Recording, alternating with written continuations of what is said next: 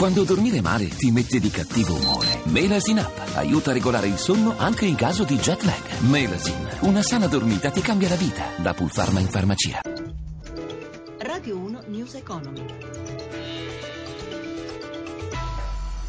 Buongiorno da Stefano Marcucci. Sulle borse europee prevalgono le, be- le, prese di beneficio questa mattina in attesa della riunione della BCE che si terrà domani. Intanto giù il prezzo del petrolio.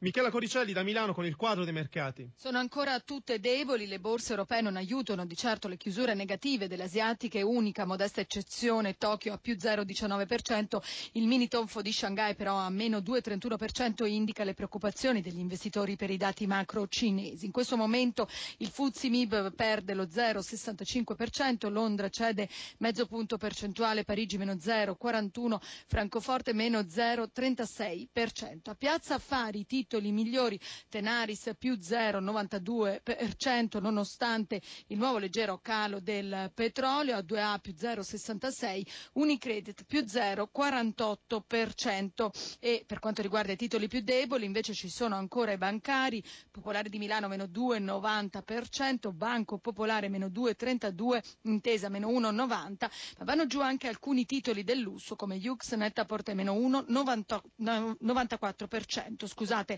il greggio. Il greggio americano è calato effettivamente a 41 dollari e mezzo al barile, il Brent però è a quota 43 dollari al barile. Lo spread, il differenziale fra BTP italiano e Bund tedesco, si è riallargato a 125 punti base con rendimento all'1,39% e l'euro si rafforza in attesa del direttivo della Banca Centrale Europea di domani, si scambia un dollaro 13,65. Linea allo studio. Grazie a Michela Coricelli. Oggi la protesta dei metalmeccanici, prima mobilitazione unitaria di FIOM, CGL, Wilm e FIMCIS dopo otto anni, con cortei a Milano, Napoli, Reggio Emilia, quattro ore di sciopero nazionale per riaffermare, dicono i sindacati, il ruolo del contratto nazionale. Allora abbiamo sentito Maurizio Landini, leader della FIOM.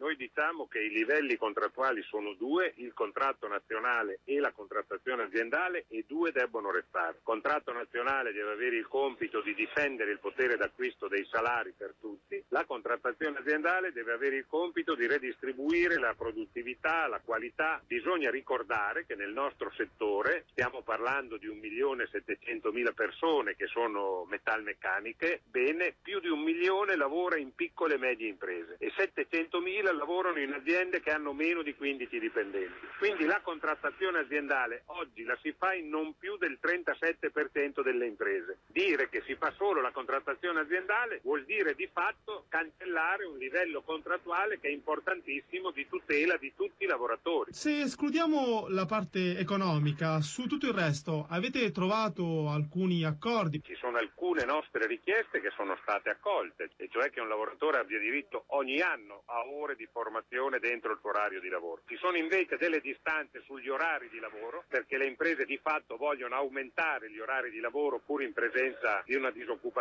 altissima. C'è un grande consenso tra i metalmeccanici sul ruolo del contratto e sulle nostre posizioni, quindi io sono convinto che lo sciopero andrà bene e proprio per questa ragione è necessario che Federmeccanica subito dopo si renda disponibile a riprendere le trattative. Va anche rinviato al Consiglio dei Ministri della prossima settimana il varo del decreto legge sui rimborsi. Intanto il, governi, il governatore di Banca Italia Visco, in audizione al, Sen, al Senato, è tornato sulle sofferenze degli istituti di credito. Anna Trebbi.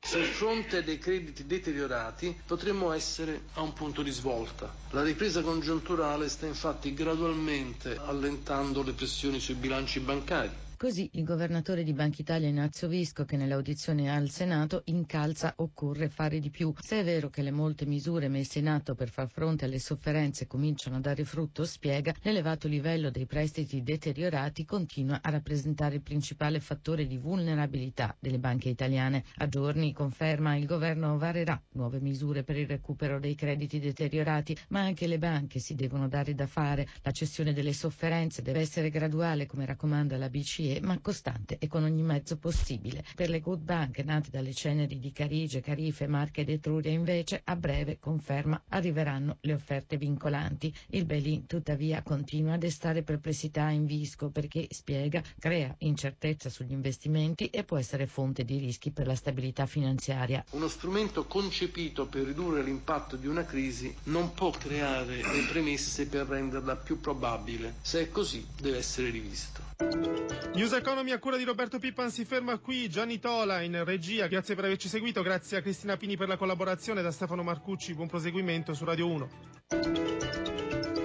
Radio 1 News Economy.